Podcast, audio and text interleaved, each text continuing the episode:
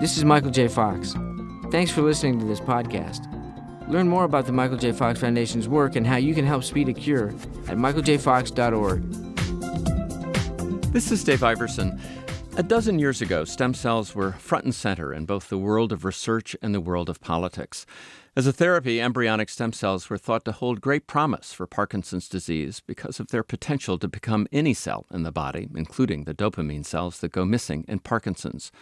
But because those same cells were derived from human embryos, they were also subject to fierce ethical and political debate, particularly in the United States. New advances in stem cell technology now make it possible to create those cells in a way that bypasses that social debate, but scientific questions still remain. To get an update on the state of stem cell science, we turn now to Dr. Brian Fisk, Vice President for Research Programs at the Michael J. Fox Foundation, and Dr. Olle Lindvall, a leading stem cell scientist and the chairman of the Division of Neurology at the University Hospital in Lund, Sweden. Dr. Fisk and Dr. Lindvall, thanks very much for being part of our discussion this morning. Thanks for having us. Thank you. Let's begin, uh, Brian Fisk, by talking about the question of these new kinds of stem cells, which have been developed over the last half a dozen years, which basically in, uh, uh allow uh, a scientist to take a skin cell from someone and, by a process of sort of reverse engineering, turn it back into a stem cell that could become any cell in the body.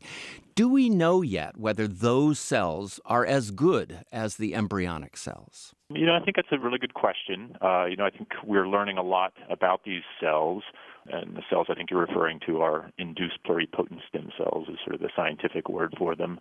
And as you said, basically, you take a skin cell, you kind of reverse engineer it and make it sort of look for all practical purposes like an, uh, an embryonic stem cell. So these cells seem to have the ability to produce all the different types of cells that embryonic stem cells can produce. And so, uh, you know, scientists have been, you know, playing around with these cells for a number of years now, and I think for the most part, um, you know, are, are seeing that these uh, cells can can act in uh, pretty much similar ways as embryonic stem cells. I think the unknowns, though, are really probably, you know, in sort of the more long-term, uh, you know, sort of aspects of these cells. Do they sort of grow and develop, and and would, if you were to sort of stick them into a, a person down the road, you know, would they sort of stay the type of cell that they should be over time? And you know, I think that's some of those questions maybe are still unanswered, but you know, for all practical purposes, people are looking at these, I think, as pretty close to uh, embryonic stem cells. And Dr. Lindvall, are you working with both kinds of cells? Do you have a sense yet through your work, and you've been in this research field for so many years now, as to whether or not one holds greater promise for transplantation into humans? Well, I think that both uh, human embryonic stem cells as well as the new cells uh, hold great promise for the future. One should be a little bit cautious though, because I think that the new cells, those that have been generated from skin cells, either directly uh, from skin cells or through these pluripotent stem cells, that these cells after transplantation in animal models have not shown any great capacity actually to form connections, to form axonal um, outgrowth and provide a new innovation of the denervated area of the brain. Uh, why that is so, we don't really know yet, and I think that is something which will be very important to know and before we can scale these cells up to a uh, to humans. And Brian Fisk, for someone who is still trying to get their arms around this idea, give us a kind of short course in what's involved and the complexities of it. Essentially, in Parkinson's, you're missing the capacity to continue to be able to develop your own dopamine uh, cells. This is the idea of, of putting in new ones that would provide that same service, so to speak. Why is that so hard? I remember Bill Langston, the scientist here in California, once saying it's sort of like trying to rewire your house after your house has already been built. I don't know if that's uh, the best analogy or not, but it gives you some sense of the complexity of the challenge. Yeah, no, I think that's a good analogy. I mean, you know, you're talking about a, you know, population of cells, you know, sort of deep in the brain that is connected to many other brain cells and, and and you know these cells have a very particular function. You know they sort of turn on and fire when needed and and sort of help the body control you know a lot of different you know functions including movement. So when you lose those cells uh, you know the whole circuit sort of goes off kilter. And so to try to you know take cells that you've essentially grown outside the body, plant them in the right spot, and then coax them to actually make the right kinds of connections that they need to make to essentially restore that circuitry, you know, that's a pretty complex thing and it involves not just making cells that can sort of spit out a little bit of dopamine, you know, but cells that can actually respond to the environment around them and, you know, sort of uh, spit out dopamine on the right other types of cells. And so, you know, so it's a really complex, um, you know, uh, sort of environment that you're sticking these cells into. Are we closer now, Dr. Lindvall, to being able to do that within the human population? I think that uh, one should remember that uh, several of those uh, issues that you brought up that was something which we considered a lot when we started to work with fetal human fetal tissue containing dopaminergic uh, neurons 25 years ago. Is it possible to get dopaminergic neurons to survive in the human brain? And can they grow? Can they form connections? Can they become integrated? Can they be built into the human brain? And much of the evidence that we have from these trials with fetal tissue uh, shows that is possible. So we're not starting from scratch with stem cells and stem cell derived dopaminergic neurons. And I think that is very important to remember at this stage that it is complicated, and I fully agree with uh, with Dr. Langston that it is a very difficult task, but we have proof of principle that it can work. And when do you think it might work? If you're a patient listening to this discussion and, and you might be saying to yourself, Gosh, I've been hearing about the possibility for stem cells solving Parkinson's for so long now. Tell me when it might be possible. What would you say? Of course, it's always very difficult to predict these, these things. I would say that within four or five years, I think we will have ongoing clinical trials where stem cell derived dopaminergic neurons are implanted into patients. That doesn't mean that we have a, a, treatment for Parkinson's disease yet, but I think that we will have the first stem cell derived clinical trials. Having said that, I think it is very important that just to put dopaminergic neurons into a part of the brain in Parkinson's disease will never be a cure for Parkinson's disease because Parkinson's disease affect also other systems in the brain and have symptoms uh, besides the motor symptoms. And those symptoms will not be improved by these dopaminergic growths. It's a really important point, and Brian Fisk, maybe you could just take that a step further because our understanding of the disease itself has grown so much in, in recent years. We used to think that if we could just fix the dopamine supply problem, we'd fix the disease. Now, as Dr. Lindvall suggests, we know that there are many other aspects of the disease that would not necessarily be fixed in that way. Does that diminish to you the, the possibility for stem cells, or does it simply mean we have to proceed down that path, but we also have to figure out other ways of solving this problem? Right. No, I think that's a good way to put it. I mean, you know, I, I don't think it necessarily diminishes the idea that you could create, uh, you know, essentially replacement dopamine cells to put in someone's brain, and you know, and if those work um, well, they could actually alleviate, you know, a lot of the sort of the motor problems, perhaps the, you know, the more dopamine-specific problems that Parkinson's uh, patients have. You know, but these other symptoms, you know, are pretty problematic, and uh, you know, uh, whether or not a stem cell approach would, for example, reduce cognitive issues in, you know, in people with Parkinson's, you know, I think that's that's uncertain at this point. So you may still need other types of treatments to alleviate those um, those other symptoms. And I think DBS might be a good example of that. And deep brain DBS, stimulation, yeah. Yeah, deep brain stimulation, even though that you know does really well in helping with a lot of the motor symptoms, you know, in sort of more advanced Parkinson's patients, um, you know, there's still a lot of other um, sort of quote unquote non motor symptoms that aren't well treated by DBS. We, we need yeah. many paths up the mountain uh, to, exactly, to, get where exactly. we want to go. Yeah. Let me ask you about one other aspect of, of stem cell potential, uh, Brian Fisk, and that is this idea that they could be a kind of special delivery service, that you could take stem cells, load them up with other therapeutic agents like growth factors, which are hopefully something that might stimulate uh, and, and support dopamine brain cell activity in the brain. You use the stem cells not so much to replace, but as, um, as I say, a kind of delivery service. Is that something that you think has, has additional potential?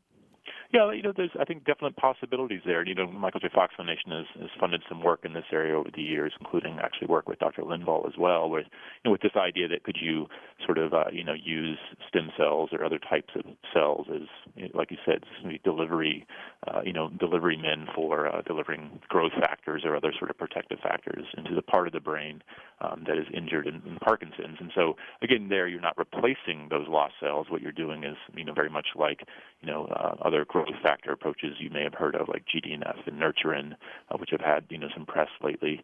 You know, could you deliver those growth factors with a cell rather than through gene delivery or through other, you know, directly infusing the the growth factor into the brain? And so, you know, I think it's just another approach for delivering protective molecules.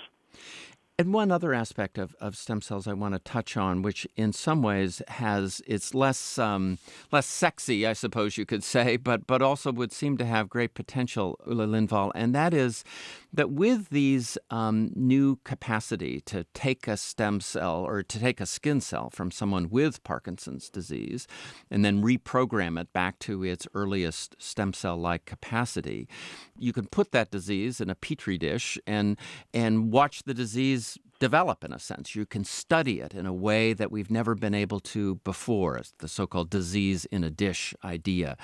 How useful can that be from a research standpoint? What will that give us that we've not been able to really do in the same way before?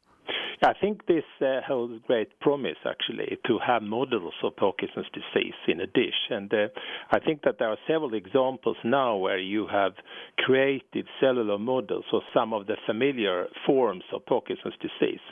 Um, in my view, uh, this can be uh, extremely useful in the future to look at the what are the mechanisms underlying the uh, death of the dopaminergic neurons, look at the different uh, uh, signaling pathways in the cells. It can also be used for testing drugs in order to uh, uh, block the degeneration, the death of the dopaminergic cells. And Dr. Fisk, can you give us an example of how that is happening right now? Because obviously you can't get into someone's brain who has Parkinson's disease. This is the closest thing to it. You can actually observe how the disease develops. how is that being used right now to potentially be able to identify new therapies? Yeah, so I think in a number of ways. I mean, I think you know one of the the most important things you can use these cells for, and Dr. Lindvall was sort of alluding to this, is that you know, these are essentially many diseases in a dish that you can explore um, different pathways that might uh, be altered in someone with Parkinson's in their cells that could actually lead to, to their cells dying off.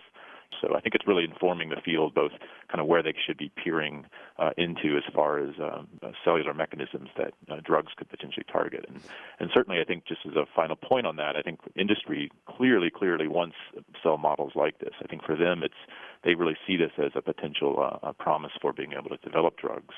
Let me ask you uh, both one last thing, and then we'll conclude our, our conversation. It sounds like there is still, in both your judgments, a great deal of promise with stem cells, but it's also somewhat concerning that promise could be marketed in a way that could take advantage of, of patients who are so uh, eager, sometimes desperate, to see progress in the way their disease could be treated.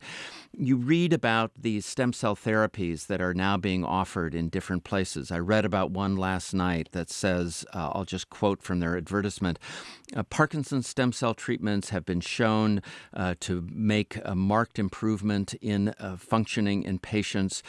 These procedures have proved to help patients restore functioning. Let us help rebuild you with the latest stem cell treatment option. Dr. Lindvall, those sorts of promises, we're just not there yet, are we? No, definitely not. And I think this uh, so-called stem cell tourism is a major problem over the world. And I, I think one has to very strongly underscore that there is no stem cell therapy for Parkinson's disease at the moment. And just by doing highly qualified research, we will have perhaps the possibility to develop this in the future. I hope that that will occur within the next couple of years. I tell all my patients that, uh, and there are many that are contacting me from all over the world, that at the moment there is no stem cell therapy for Parkinson's disease, and those that claim that they have a therapy for Parkinson's disease with stem cells that's not correct. And lastly, then, with that very appropriate um, and necessary uh, caveat in mind, what gives you the most hope, Dr. Lindvall, for how these therapies might develop in the future? Well, of course, the dream scenario is uh, first that these cellular models will give us a better idea of what is causing the Parkinson's disease, the death of the dopaminergic neurons. That's, of course, one aspect. The other is that we will, within the next couple of years, be able to use cells generated from stem cells, dopaminergic neurons, for implantation in Parkinson patients, and that that will give a therapeutically valuable and clinically competitive treatment of the motor symptoms. I know that some of the patients that got fetal growths just with efficient dopaminergic cell replacement, that even if they also developed other symptoms, the effect of the dopaminergic treatment was sufficient to give a major increase of their quality of life. And, and these patients have also said that even if they have other symptoms which are not treated by the growths, the effect of the growth was so prominent, and they are now uh, uh, more than 15 years after the transplantation, that the advantages clearly outweigh the disadvantages hmm. and the problems. And again, a reference to those earlier fetal cell uh, transplantations uh, going back many decades, uh, still showing some promise. Last thought from you, Brian Fisk, about about your the way in which you view this field and its promise for the future. Yeah, no, I think it's you know it's sort of been interesting for the foundation. We you know when we sort of started in late 2000, it really was you know sort of still the era of stem cells and you know the, the original fetal tissue transplant trials were sort of you know finishing up, and you know, I think there was this really sort of energy and excitement that this was going to happen you know tomorrow you know, I think we, you know, had a bit of a reality check and realized that there were still a lot of sort of unanswered questions and challenges we needed to address. And so, you know, from our side, from the foundation side, we, you know, we, we're pursuing multiple paths. And so, stem cells we see really as just sort of one one avenue to to the cure, you know, among many. You know, I think it is still a viable approach. You know, this idea of can we at least replace at least one cell population in the brain that is lost in Parkinson's eventually, and if as long as we can come up with a safe and, and a viable approach to doing that with stem cells, I think you know there is still potential value there. So, so I do see some promise there. It just you know, uh, at least from our side, we're not going to wait for stem cells to be the only cure for Parkinson's. We're going to continue to push on other areas as well, um, but you know we'll continue to um, you know monitor this field and, and and jump in when needed. Well, thank you both very much for your updates on the current state of, of stem cell uh, science. Uh, Dr. Brian Fisk, Dr. Olle Lindvall, thanks both very much. Thank you. Thank you. This is Dave Iverson. This is Michael J. Fox. Thanks for listening to this podcast. Learn more about the Michael J. Fox Foundation's work and how you can help speed a cure at michaeljfox.org.